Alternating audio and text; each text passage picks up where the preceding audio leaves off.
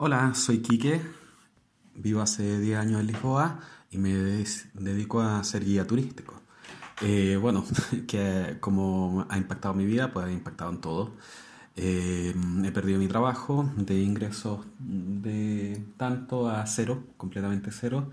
Eh, también es muy posible que pierda mi piso, mi hogar, o tendré que cambiarme de piso.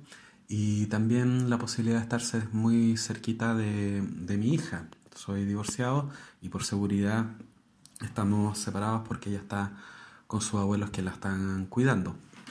Entonces, eh, sí, ha impactado bastante. El corona me, pilló en un momento de vacaciones, estaba fuera del país cuando no había ningún caso.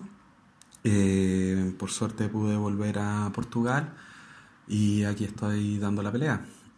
Creo que que estoy a lidiar bien con la situación porque he pasado por bastantes crisis eh, en mi vida y de todas he conseguido salir adelante. Eh, me centro en lo práctico, en no ver ni periodistas, ni reportajes, ni teorías de conspiración, ni nada por el estilo.